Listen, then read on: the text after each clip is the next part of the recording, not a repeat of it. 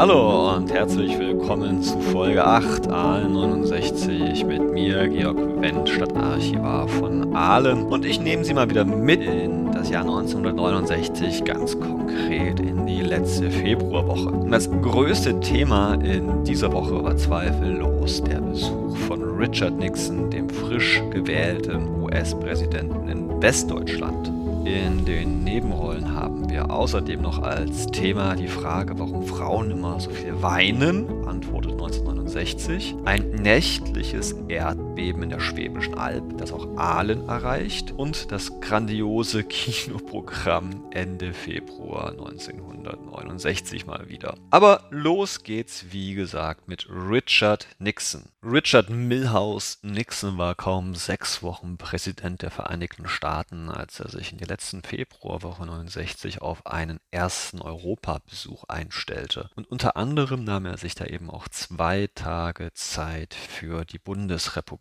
Ein Tag war für Bonn vorgesehen, ein zweiter für Berlin. Ihnen wird sicherlich gut im Gedächtnis sein, ich glaube, vielen Deutschen ist das gut im Gedächtnis geblieben, der Besuch seines Vorvorgängers Kennedy, der ja regelrecht mit seinem Ich bin ein Berliner gefeiert worden ist in den Straßen von Berlin. Weniger bekannt ist, dass diesen Richard Nixon einen ganz ähnlichen herzlichen Empfang zuteil wurde. Denn er hatte drei Botschaften im Gepäck, die vielen Bundesbürgern, vielen Politikern in Bonn natürlich auch sehr gefielen. Erstens, er gab den damaligen Bundeskanzler Kiesinger volle Rückendeckung, was diese Berlin-Situation betraf. Sie erinnern sich, Anfang März sollte da ja die Bundespräsidentenwahl stattfinden. Zweitens, Nixon bekannte sich in unerwartet deutlicher Weise zur deutsch-deutschen Wiedervereinigung. Und drittens, er versprach, anders als sein Vorgänger, die Bedeutung der NATO zu stärken. Vor allem letzteres, liebe Hörerinnen, liebe Hörer, ist ja eine Botschaft, die Ihnen auch bei dem aktuellen Präsidenten im Vergleich zu seinem Vorgänger auch bekannt vorkommen mag. Wie berichtete nun die Schwäbische Post mal zunächst über Nixons Besuch in Bonn? Ich lese mal vor aus der Zeitung vom Donnerstag, 27. Februar 69. Überschrift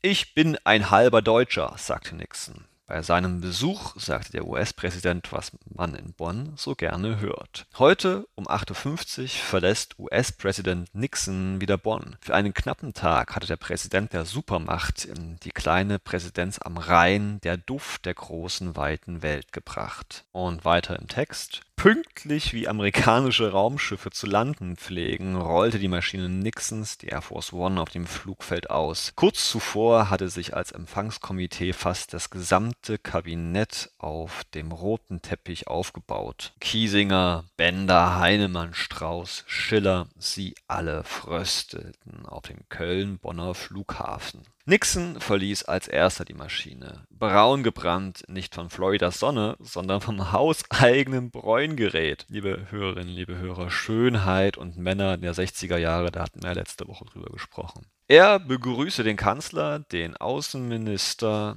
Nach Abspielen der Nationalhymne schritten Nixon und Kiesinger die Ehrenformation des Wachbataillons ab. Beide neben den Teppich, das Gefolge auf dem Teppich. Unter einem eilends gefertigten Schutzdach begrüßte der Bundeskanzler seinen Gast dann per Mikrofon. Ich heiße Sie als den höchsten Repräsentanten des uns verbündeten und befreundeten amerikanischen Volkes herzlich willkommen und wünsche Ihnen für das hohe und schwere Amt, das Sie soeben übernommen haben, von Herzen Glück und Erfolg. Nixons Antwort ließ jedes deutsche Herz höher schlagen. Er sagte nämlich, dass das Wirtschaftswunder in der Bundesrepublik nicht möglich gewesen wäre, ohne den Geist des deutschen Volkes und ohne seinen Fleiß. Die ganze Welt würde das mit Staunen und Bewunderung beobachten. Aber dass Richard M. Nixon ein halber Deutscher im weitesten Sinne des Wortes ist, das hat eingeschlagen. Wie so viele meiner Landsleute habe auch ich etwas Anteil an dieser Tradition, denn die Mutter meiner Frau wurde in diesem Land geboren. In meiner Frau ist dieser Geist ebenso lebendig wie in meinen beiden Töchtern. Na gut, lieber Nixon. Kiesinger und Nixon fuhren dann mit einer schwarzen Limousine zum Palais Schaumburg, unterhielten sich dort. Später war dann auch noch beim Bundespräsident eingeladen und für alle überraschend ging es dann halb sechs in den Bundestag, wo er den Parlamentariern seine Versprechungen mitbrachte, also zum Berlin-Thema zur Wiedervereinigung und zur Stärkung der NATO. Am Abend dann war er dann noch zum Festessen eingeladen. Im Kanzlerbungalow, und jetzt darf ich wieder vorlesen, war das Menü Wachtel Essence Grand Veneur, Eifeler Bachforelle blau, zerlassene Butter,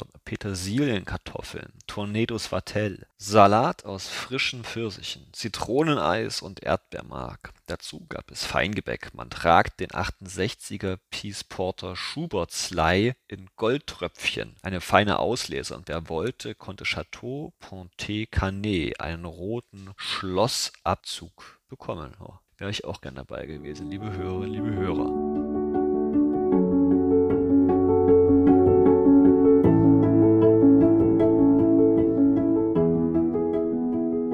Damit machen wir eine kurze Pause mit Nixon und schauen doch mal in die Samstagszeitung vom 22. Februar 1969 hinein und beschäftigen uns auf der Seite für Sie mit einem Text von Judith Radke. Die beschäftigt sich nämlich mit dem Vorwurf der Männer an ihre Frauen, musst du immer gleich heulen. Ehemänner bringen nur selten Verständnis für den Seelenschmerz ihrer Frau mit.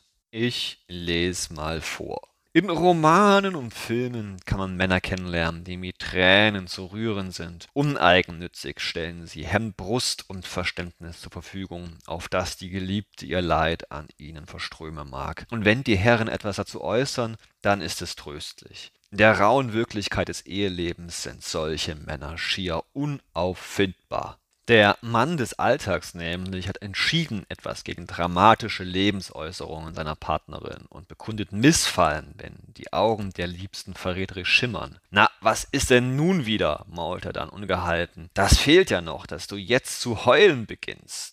Die Frau, sie kaut an ihren Tränen und fühlt sich in die Einsamkeit des Weltalls verstoßen. Sie versteht nicht, warum der Mann angesichts ein paar harmloser Salztropfen so abweisend ist. Sehen sie sich doch nach nichts anderem, als dass er beruhigend lächelnd und vielleicht noch Glanzpunkt seiner Liebe seine starke Hand auf ihr vom Gram gebeugtes Haupt legen möge. Stattdessen windet er sich vor Verlegenheit, zupft unwillig an seiner Krawatte und befiehlt, nun nimm dich mal ein bisschen zusammen, du bist doch schließlich kein Kind mehr. Natürlich ist die Frau kein Kind mehr, doch das Weinen, es stillt ihren Kummer und besänftigt ihr erregtes Gemüt auf wunderbare Weise. Ein Mann sieht das leider nicht ein. Dabei wäre es so vieles in seinem Leben leichter, wenn er der Gattin gestatten würde, sich hin und wieder bei ihm auszuweinen. In einem solchen Moment fallen ihr zwangsläufig andere Männer ein, von denen sie annimmt, die wären zu größerem Entgegenkommen fähig. Männer mit sanften Augen und weichen Herzen, Männer voller Güte und Nachsicht, wie der Hausarzt beispielsweise, oder der nette Herr Grüneisen, der ganz den Eindruck macht, als würde er die Seele einer Frau verstehen. Bei der Vorstellung, statt seiner einen hartherzigen Egoisten erwählt zu haben, belebt sich der Tränenstrom der Frau von neuem und schwemmt den letzten Rest klaren Verstandes fort, der ihr sagen müsste, dass eben jener Herr Grüneisen wohl fremden Damen gegenüber voller Mitgefühl ist, der eigenen Frau aber energisch untersagt, mir nichts, dir nichts in Tränen auszubrechen. Denn dies ist das Irritierende an den Männern, dass sie sich zwar vom Schluchzen ihrer Sekretärinnen rühren lassen, und auch dem tränenden Unglück anderer weiblicher Wesen größte Anteilnahme entgegenbringen, während sie die Tränen der Ehefrau nur mit erheblichem Widerwillen betrachten können. Der Grund für dieses zwiespältige Verhalten ist klar und einleuchtend. Niemals wird ein Mann begreifen, dass die Frau, die das unsägliche Glück hat, ihr Leben mit dem Seinen zu teilen, auch nur einen klitzekleinen Grund zum Bein haben könnte. In seiner Nähe, findet er, muss jede Frau vor Glück fast bersten, egal ihre Füße schmerzen oder die Glasur für den Sonntagskuchen mal wieder misslungen ist liebe Hörerinnen in dem Fall, ich lasse das mal besser unkommentiert und komme direkt wieder zurück zu Richard Milhouse Nixon.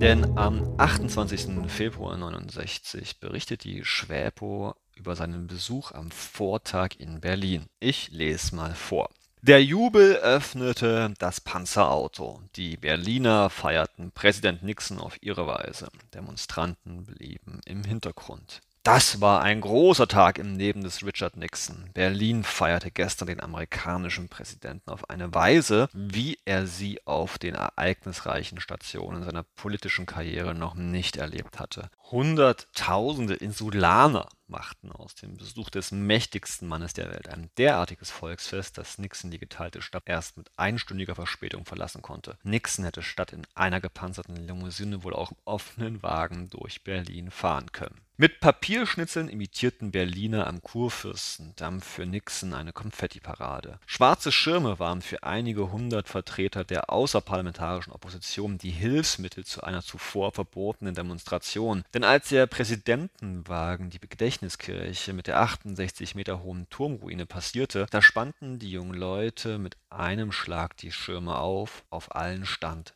Black Power liebe Hörerinnen, liebe Hörer, diese ja schwarzen Emanzipationsbewegungen, die wir heute vielleicht eher unter Black Lives Matters kennen. Die Polizei ohne dies nervös genug, weil die außerparlamentarische Opposition trotz der Verbote der Demonstration angekündigt hatte, wollte daraufhin sogleich die Fahrtroute ändern und dessen der amerikanische Präsident stimmte nicht zu.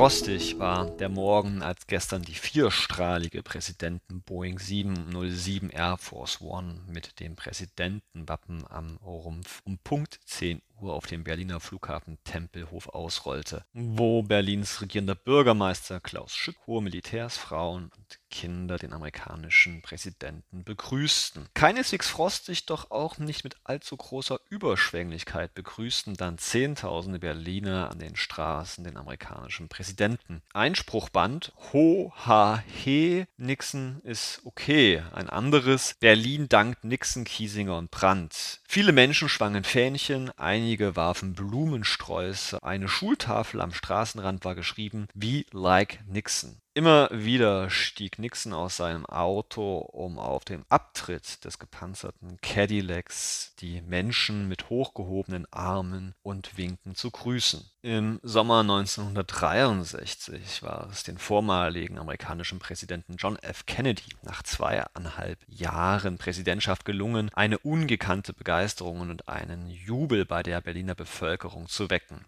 Richard Dick Nixon, der am 39. Tag seiner Amtszeit kam, verspürte eine Welle der Sympathie. Und erst dann, als er schließlich vor etwa 5000 Arbeitern der Siemenswerke sprach, schwappte diese Sympathiewelle zu einer Springflut der schieren Begeisterung über. John F. Kennedy hatte sich zum Berliner erklärt. Richard Nixon erklärte vor den Arbeitern aller Menschen der freien Welt zu Berlinern. Denn wenn Berlin ein Symbol der Freiheit und des Friedens wäre, sind alle Menschen der freien Welt letzten Endes und eigentlich Berlin. Berliner. Und weiter, sie sind es, die diese große Stadt wieder aufgebaut, den Schock der Krisen überstanden und den Glauben an sich selbst und ihre Verbündeten behalten haben. Vier Präsidenten vor mir haben sich dazu bekannt, dass Berlin frei bleiben muss. Ich sage Ihnen hier und jetzt, dass auch ich mich dazu bekenne. Nach einigen weiteren Stationen, unter anderem im Charlottenburger Schloss, ging es dann um 14.24 Uhr vom Flughafen Tegel für die Air Force One wieder weiter und der Präsident in seinem Raumschiff er flog weiter auf seiner Europareise.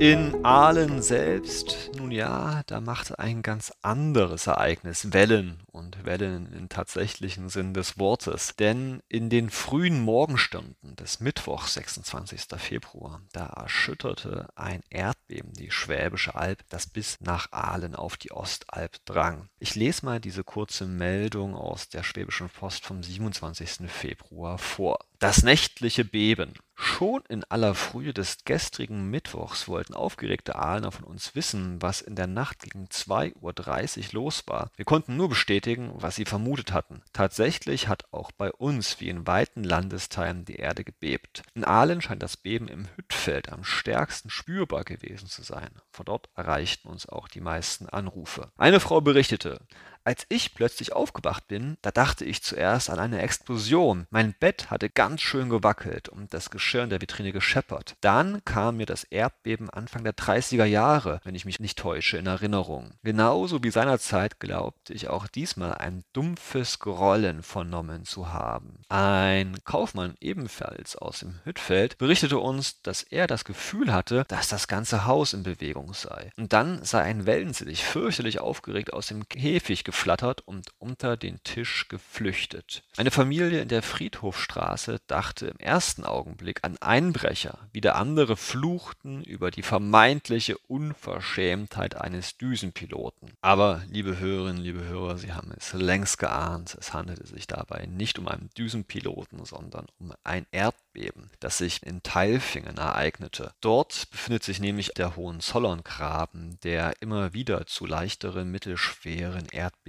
führte. Im Fall von 69 handelte es sich um ein Erdbeben Erdbeben auf der Richterskala Kategorie 7, also was etwa 100, 120 Mal pro Jahr stattfindet und aufgrund der großen Entfernung ja über 100 Kilometer bis nach Ahlem jetzt nur für eine gestörte Nacht und nicht für wirklich schlimme Schäden sorgte. Dennoch, wer selbst schon mal ein Erdbeben erlebt hat, der kann sich vorstellen, wie unheimlich selbst so ein mittelschweres Erdbeben in der modernen Zeit ist, wo man doch oft genug die Kräfte der Natur vergisst.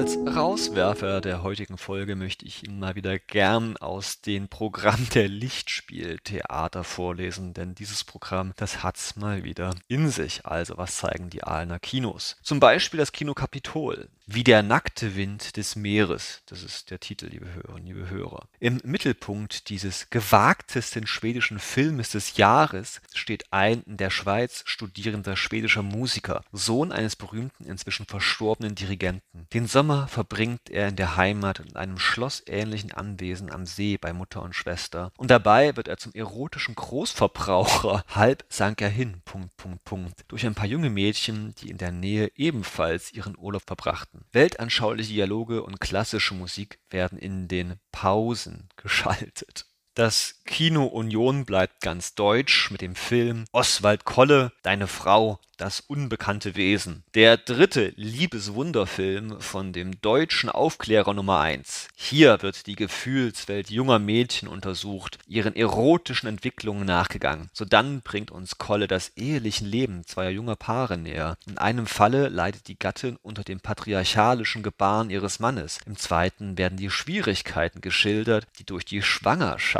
entstehen. Liebe Hörerinnen, liebe Hörer, mit diesen Glanzlichtern der Kinokunst lasse ich Sie jetzt allein an diesem Sonntag. Wir hören uns wieder am nächsten Sonntag, dann schon, ja, März und kalendarischer Frühlingsanfang. Bleiben Sie gesund und munter. Ich bin Ihr Georg Wendt aus Aalen. Tschüss und auf Wiederhören.